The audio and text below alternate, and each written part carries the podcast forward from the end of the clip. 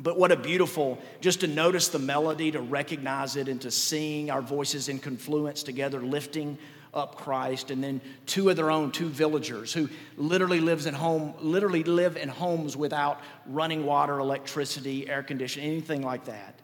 And they stood up, and I recognized what they were saying. They were at the end after my sermon that was translated in their language. They began to talk about Malachi 3:10. Do you know what it talks about? About bringing your tithe to the storehouse. That's not the sermon today, so don't leave. But they were preaching that. I just, I remember thinking, man, what, who are these people and what do they have to give? What, what can they bring as an offering to the Lord? And Drew Mellon, Deacon Drew, as I call him now, he, he asked our team of Fondren Church people at the end of our trip and debrief, he said, How many of you feel like you brought God to Cambodia? And we all just laughed because he's there and he's working. It's amazing how how big God is. And I vowed on the way home after experiencing all of experience with our team as we flew from Phnom Penh to Shanghai, Shanghai to New York, New York to New Orleans, plus a three hour ride home. With exhaustion and jet lag, I promised to not complain at least for a week or two. How do y'all think I've done?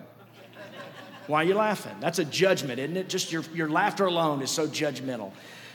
Do you see God as a God of no or a God of yes. Look what 2 Corinthians 1:20 says. It says for all the promises of God find their yes in him. Would you say that with me? Let's say it together. For all the promises of God find their yes in him. Say for all the promises of God. For all the promises of God find their yes in him. This morning I wonder I wonder what promise of God you're looking to. I wonder what you're clinging to. Maybe God's, maybe His faithfulness. Maybe, maybe His wisdom. Maybe, maybe you're uh, holding to the promise that God is your light and your life and your shield. He's your protector. He's the uh, lifter of your head. He's your shepherd. He's going to promote contentment in you. He's going to give you satisfaction. He's going to supply all your riches according to Christ Jesus. Maybe you're looking to Him for one of His promises. Maybe you say, Preacher, I can't think of any of those verses, man. I just need God to be real. I need God to show up in my life. And the scripture says, I want, us, I, want this, I want us to weave this in over the next six weeks. For the, all the promises of God find their yes in Him. And you know, I think we've got Jesus wrong. I think we see Jesus as a no leader, as a no man, as a, as a no God. Have you noticed sometimes when you bring up Jesus or when Jesus comes up by another, that it can somehow shrink and limit the discussion? Ever notice that? But I believe Jesus, the, the Jesus that we do not know of, the Jesus that we're just getting a glimpse of, I believe that he doesn't shrink and limit the discussion. I believe it, that he brings it into a big level because Jesus, uh, this God of, of promises, this yes God, he's bigger and he's wider and wilder and more marvelous and more loving than we ever dreamed of. That this good news is it's radical, it's revolutionary, it's refreshing. And I want to ask you two questions this morning. I'd love for you to keep it in front of you for these remaining weeks. The first, or these both of them. Does God limit you? Or does he liberate you? Uh, second, do, do you see God, is, is he more concerned with correcting you or connecting with you? Thought about it? Uh, nothing is more important about the, you than your view of God. Nothing else will affect you more than this. What is your conception? What is your idea of God? Does He limit you or does He liberate you? Is He more concerned with correcting you or connecting with you. How many of you live in a two story house? You got stairs, right? Let me ask you are, are you a bad parent, a bad mom and dad if you put one of those gates up at the top of the stairs to keep the kid from plummeting down below to his death? Are you a bad parent? Are you a bad parent for setting up that boundary? No, that's a good parent. Are you a, a good parent if you have little ones and you, you put something in front of that electrical plug, all the electrical outlets? Is that a bad parent? That's a good parent. A good parent sets up boundaries. And there's something in, I mean, little boys go after those outlets like just like a tractor beam, man. I mean, they're, they're, they're going to put a metal object in there, right? I mean, it's just the way it goes for little kids, especially uh, little boys. But a loving parent brings some limits in order to liberate. And you know what I know, especially if you're parenting toddlers, little ones these days. I mean, there's something in that little boy, that little girl that just screams, it cries out against you. This isn't love. You're not giving me what I want, and I want what I want. Do not impose your way on me. Now, I want to say this that God has a no. You get that, right? God gives us a no. There are 10 commandments. Can you name them? Uh, thou shalt not. And God gives us, He, he asks us to heed, to hearken, to, to lean in, to understand these, these commandments and what they mean because they're meant, even though it sounds so negative, so no oriented. Um, thou shalt not, thou shalt not, thou shalt not. God wants to, through these commandments, liberate us. In Proverbs 6, it says there are six things that the Lord hates. No, seven are an abomination to Him. God detests these seven things and He wants us to hate them as well. Romans chapter 12 love what is good, hate or abhor what is evil. God has a no. There's list for us in the New Testament. We ought to put off. In other words, we ought to say no to things like anger, wrath, malice, slander, gossip, malicious intent, things like this are, are not good for you and I. It doesn't lead to human freedom, to a life that flourishes. We need to understand that God has a no. But the challenge is from 2 Corinthians 1 for all the promises of God, that in Him, in who? In Jesus, they find their yes. That next passage, if you turn there, I can tell you that it talks about some other promises, just like Paul. He those promises all flowing from the good character of God. It says, God says that He, uh, he establishes us, He anoints us, he, he seals us. He places His Spirit. He gives us His Spirit in our hearts. What does it mean God seals us? In other words, He says, You are mine. And there's nothing that can pluck you out of my hand. Do you see a God who's more concerned with correcting you or connecting with you. The promise of Jesus in John 15 is that we would have joy, and that joy would be com- complete. Your life would overflow. In John 10, he has this vision. Do you know about the Jesus vision? It's different than what a lot of churches uh, purport to today, but the vision of Jesus is that your life would be lived in abundance. Over these weeks, we're going to look at some big themes of Scripture. Today, the yes of creation. We're going to look at the yes of Christ, the yes of the cross, the yes of, of, of community, and an interesting one, the yes of nonconformity.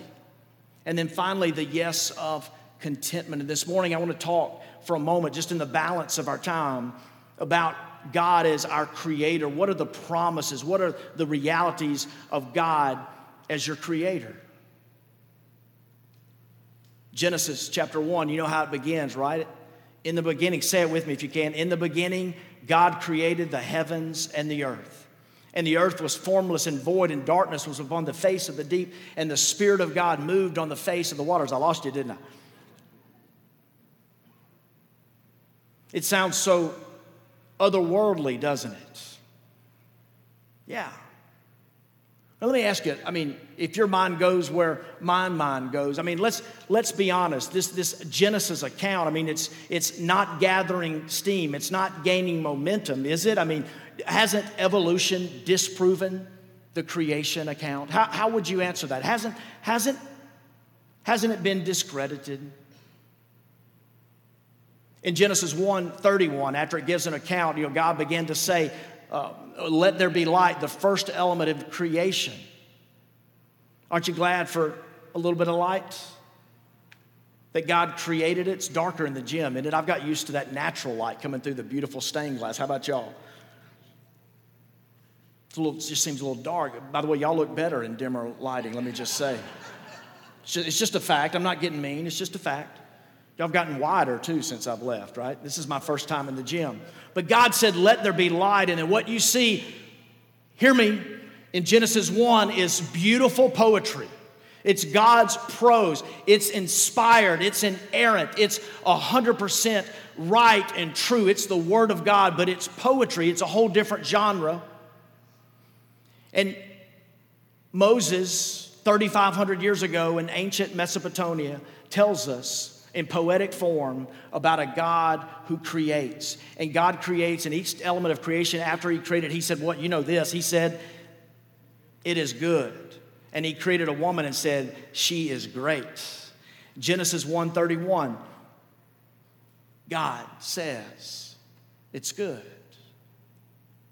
But what about this idea of evolution? A little boy went to his dad and he said, Hey, dad, how did human beings get here? His father said, We descended from apes, son. The little boy went to his mom and said, Hey, mom, how did, how did human beings, how did we get here? She said, God made us in his image. He said, Well, dad said we descended from apes. And mom said, Well, I'm talking about my side of the family. There's a man that I've been reading on the last few years because uh, don't, don't, don't throw me out, don't throw the baby out with the bathwater but his name is this. Let's put it on the screen. It's so good. John Polkinghorne. Now, I was writing this sermon a couple of days ago at Schlotzsky's Deli. Y'all ever been to Schlotzsky's?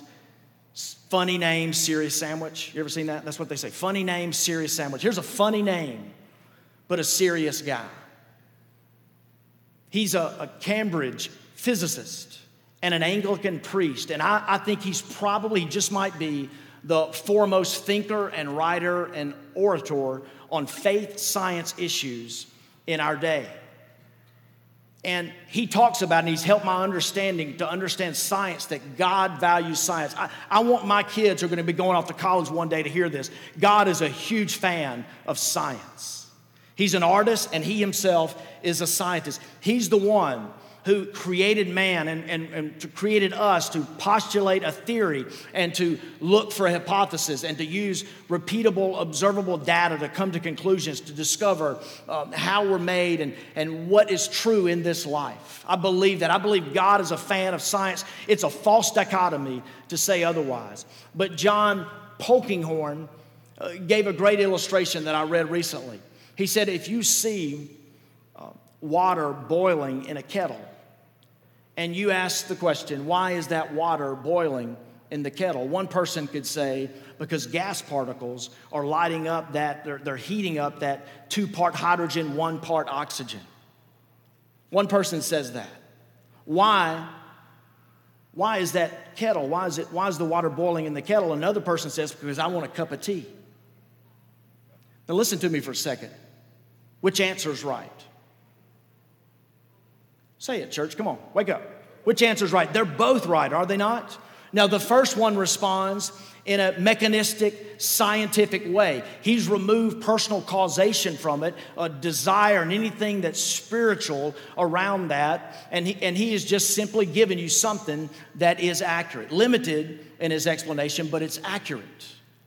The second person has not gone scientific or mechanistic in any way, but it's every much as true. Don't you believe that? Have you been able to do that? You want something, you go in the kitchen, you want something cold. A couple of minutes later, it's cold. You want something hot or frothy or whatever, and you got it, right? That stems from your desire, maybe a misguided desire, maybe a gluttonous desire, but you get that, right? Both are true. And so you see, science is a good thing and it's a gift of God. And here's what I want to say I want my kids and I, I, want your kids and I want you to be ready for college or be ready for the future when you know what you believe and why you believe it and you don't see this erroneous dichotomy between faith and science because there's not one in God's eyes.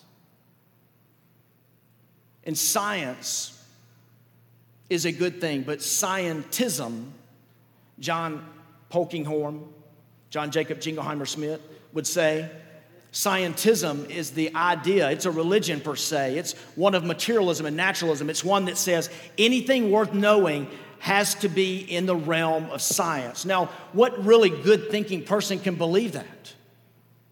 You've got to disengage, just as some accuse us of leaving our brains in a bucket when we come to church to believe in a good and loving and all wise, benevolent creator. Uh, I would say, how can, how, can, how can so many buy into that idea that everything can be known through the realm of science? Now, God, in His sovereignty, I believe, created a good world. I believe He gives us this good gift all around us. Right, right before we began singing worship to God, a, a couple of folks in our church told me about their trip to Colorado uh, to look and to observe the mountains and to, to, to see the beauty. Those are the good gifts of God in His creation. I found it interesting and made a note of it this morning on the way here. Why do people who, uh, let's put it like this, they don't believe in God, but they're so hostile to the idea of God. Have you, have you ever wondered about that? I mean, what a, what a weird notion. I, I've joked before that there are two tenets to atheism there is no God, and I hate him. Now, by way of analogy, let me just say I've never been angry at unicorns. Okay? I've never sat around the house and gone, unicorns. Ugh! I've never seen a, a, fairy on the back of a car and seen people look at that and just go, man, they're destroying society. They're ruining the world. Those backwood beliefs, unicorns. Ugh. But it's strange, isn't it? It's strange, isn't it, to, to have this idea that's not benign. And for many, it's just not benign. Have you noticed that? And there's just something. You hear me preaching a lot, Ecclesiastes 3.11, God has set eternity in our hearts. There's just something there. Looking at the design of it all, it's pretty much a scientific fact that if the earth was a one percentage closer to the sun, we'd burn up. It's feeling like it now that we're into July. If we were 2% removed from the sun further back, that we would freeze to death. Could you imagine taking a Scrabble board with all those letters and slinging it up on the stage here in the Woodland Hills Gym and spelling Welcome to Fondren Church, summer services at 11 o'clock? I mean, what would be the uh, plausibility of that?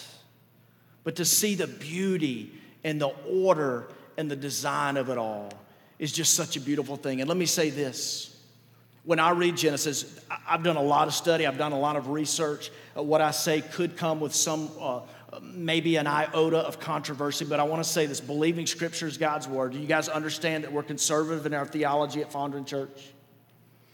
When I read Genesis, I don't read it through the prism of evolution, of mutation, or natural selection. I see it as Moses writing to, as a worship of God. Uh, because creation is self evident.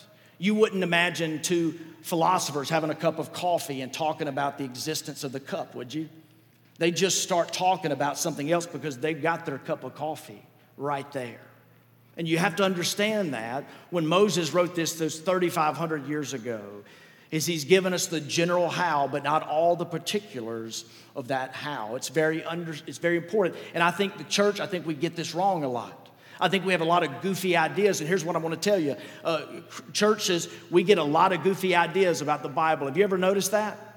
And we, I've noticed that we particularly get goofy ideas from the beginning of the book and at the end of the book. Genesis and Revelation can really throw us off.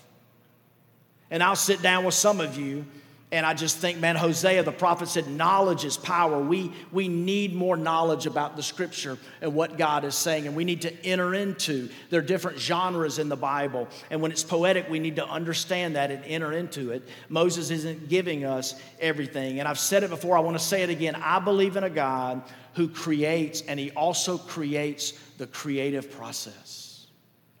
And I want to say this there's nothing in science no future scientific discovery that scares me as a follower of Jesus. As somebody that believes this book, I'm not afraid of anything because all truth is God's truth. You ever heard that before? All truth is God's truth. And whatever is discovered, whatever's brought to bear on the creation process, we can celebrate that. Now, I want to say this. I want us to worship God this morning in the few minutes that we have as we think about the yes of creation.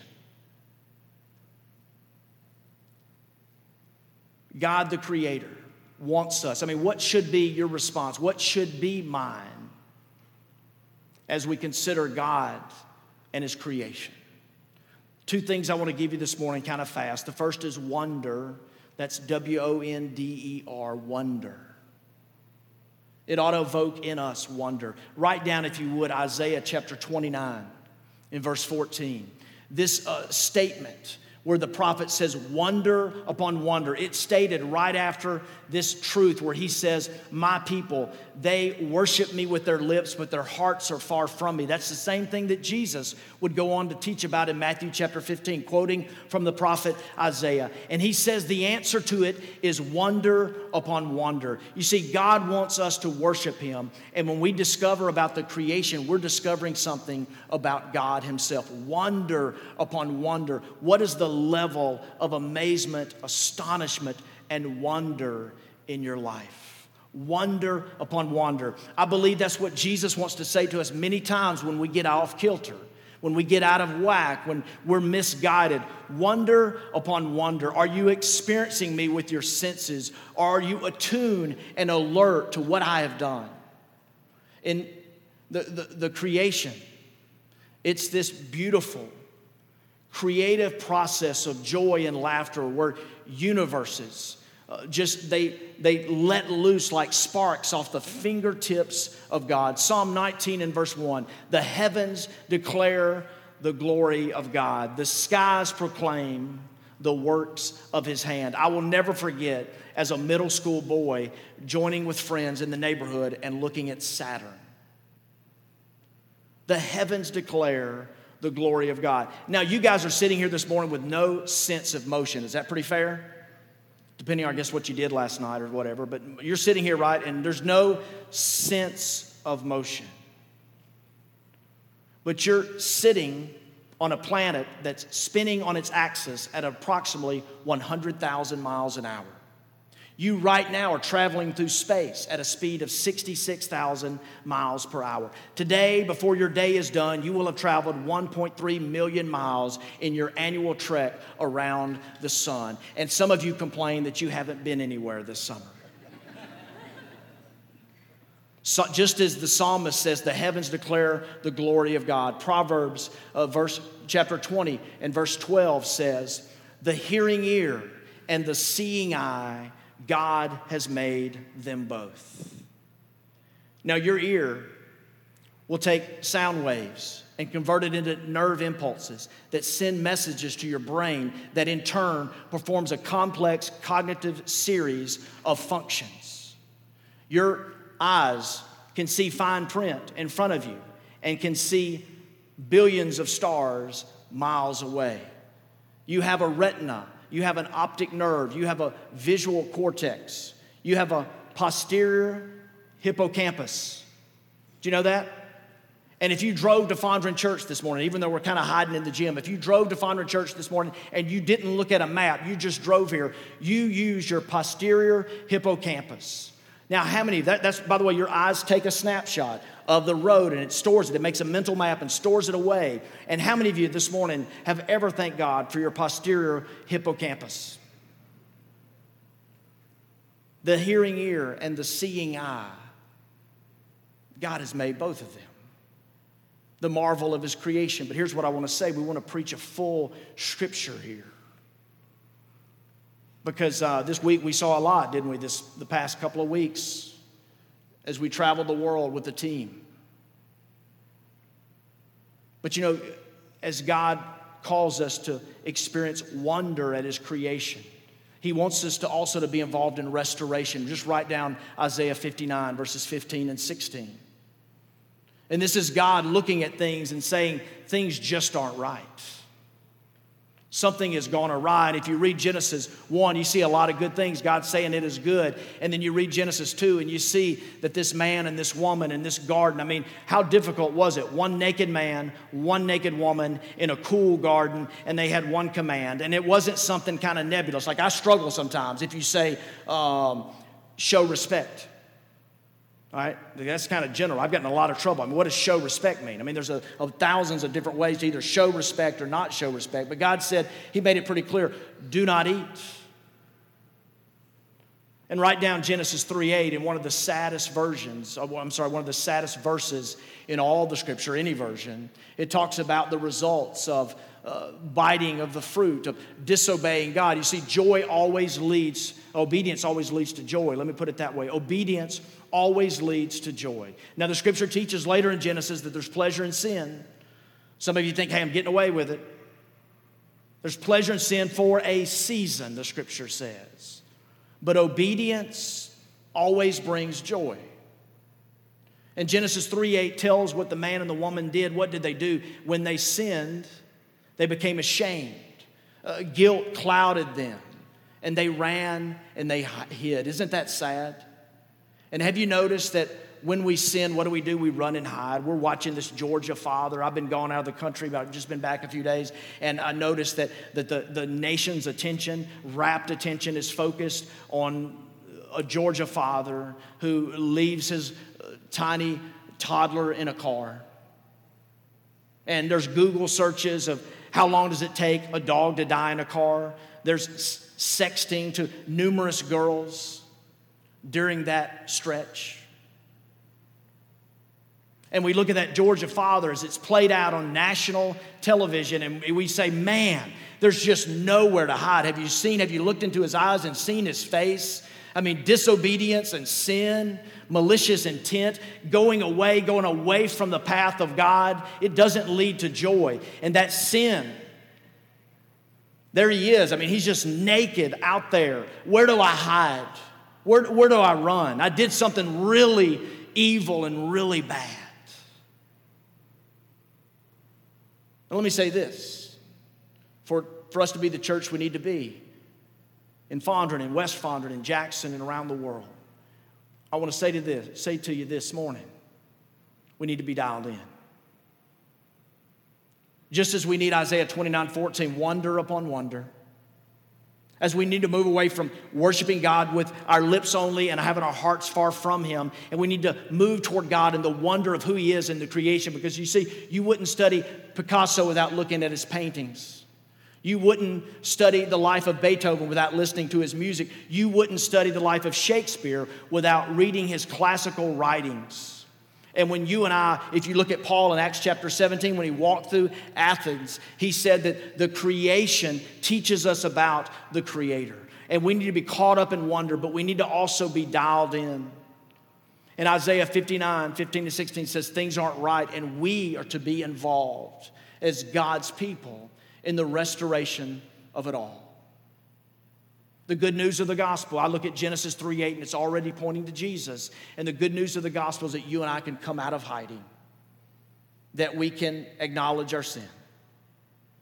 And you and I are healthier. Let me tell you, this pastor's sins are many. Y'all, you need to know that. Not as bad as you, but they're many. But man, I look and I think I've got a friend who works with a child advocacy center. And every day, five days a week, this person deals with law enforcement officials when it comes to children who've been physically and sexually abused. My friend is dialed in, wouldn't you agree?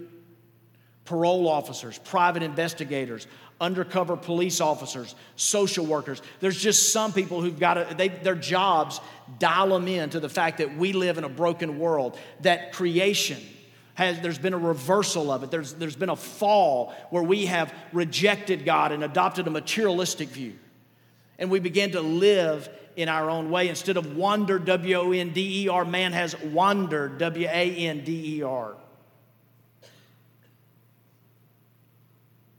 Who else is dialed in? You know who I've, oncologists are dialed in. Oncology, that's got to be a terrible job. Now, you make a lot of money if you're an oncologist, you make a, a good bit of money. You're, you're really respected. But to be there and to every day, your job is to hang out with people and love them and nurture them and fight for them and fight with them when uh, cancer is eating away at their body. And have you noticed cancer doesn't care about how much spinach you eat? That's not the ultimate say. We're all cramming blueberries in our mouth, right? Hoping, hoping that it'll work. Now, blueberries are better than Big Macs. But we live in a world where creation has fallen and there is death and disease and there is decay. And an oncologist sees that, they're dialed in. But for the rest of us, for the most part, that we're just not that dialed in, but something bad happens. We get sick or a loved one gets sick or we see something. I go to Cambodia and I work at a center and I see a little child who wears the same thing every day, just a pair of ratty shorts with no shirt. And he's darker than most. And the reason he's darker than most is because he lives on the street. In a city of 2.2 million people, he'll get a couple of square meals, he'll hang out at the center, but then he leaves and he runs around the city, hoping that no one will harm him and some people will help him. And when he runs out of energy, he just lays down on a pile of trash. Sometimes when we see things like that, the fog lifts and we're dialed in, and we see that the created order has been messed up, that this thing called sin is very, very real.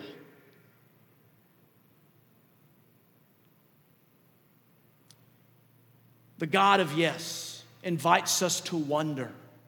He, he wants us to be caught up in the delight of His creation.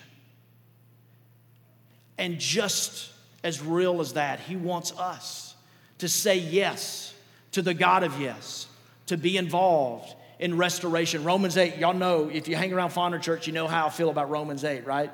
Romans chapter 8, verse 20 and 22. Do you understand this? For the creation, there's that word, was subjected to futility, not willingly because of him who subjected it, in hope that the creation itself will be set free from its bondage to corruption, obtain the freedom of the glory of the children of God. For we know that the whole creation has been groaning together in the pains of childbirth until now. Now, straight, I've never experienced the pain of childbirth. I've been in the room. Ladies, thank you. My woman, she has said things I didn't know were in her. I mean, I haven't experienced the pain, but it, it, it's a significant level of pain, I understand. And Paul has given us this picture, a, a real picture that this world and this very planet and everything that's within us, it's not yet there. There's the creation and there's the fall and there's the restoration for which we are to be involved in. Church, I want to ask you this morning again, these two questions we're going to keep before you. Do you see a God who limits you or liberates you? Do you see a God who's more interested in correcting you or connecting with you? Your creator God. He wants you to find the yes in Him because you see, He's made all of this and He's made you. He's made you. These weeks ahead, I'm excited about us exploring some big themes. Some big themes under an affirmative God that affirms a yes in you and in I. Would you pray with me?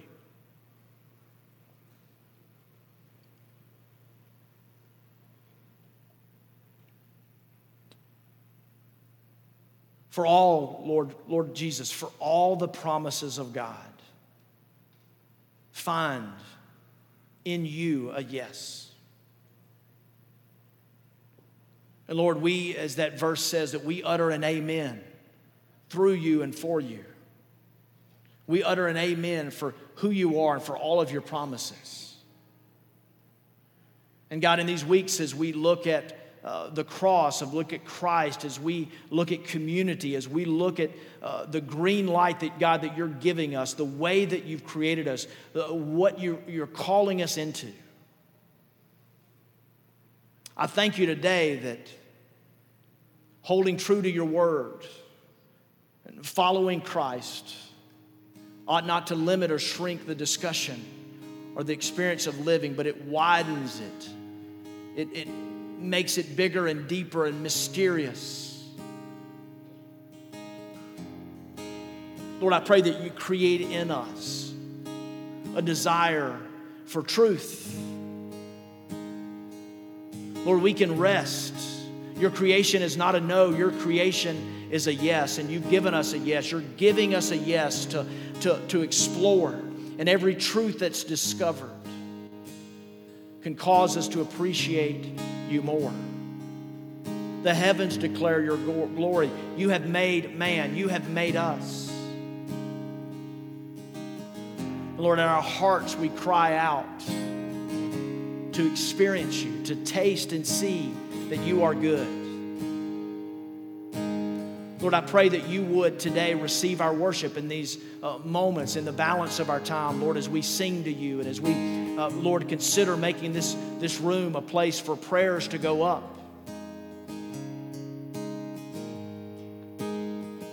Lord, you want to do something in us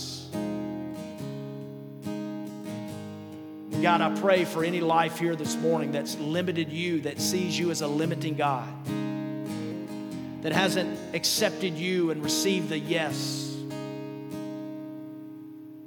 Lord, as the next verse says, I, I pray that we would expand our minds to think about how you can establish us and anoint us and seal us and give us your spirit within. In you we pray, in Jesus who we find our yes.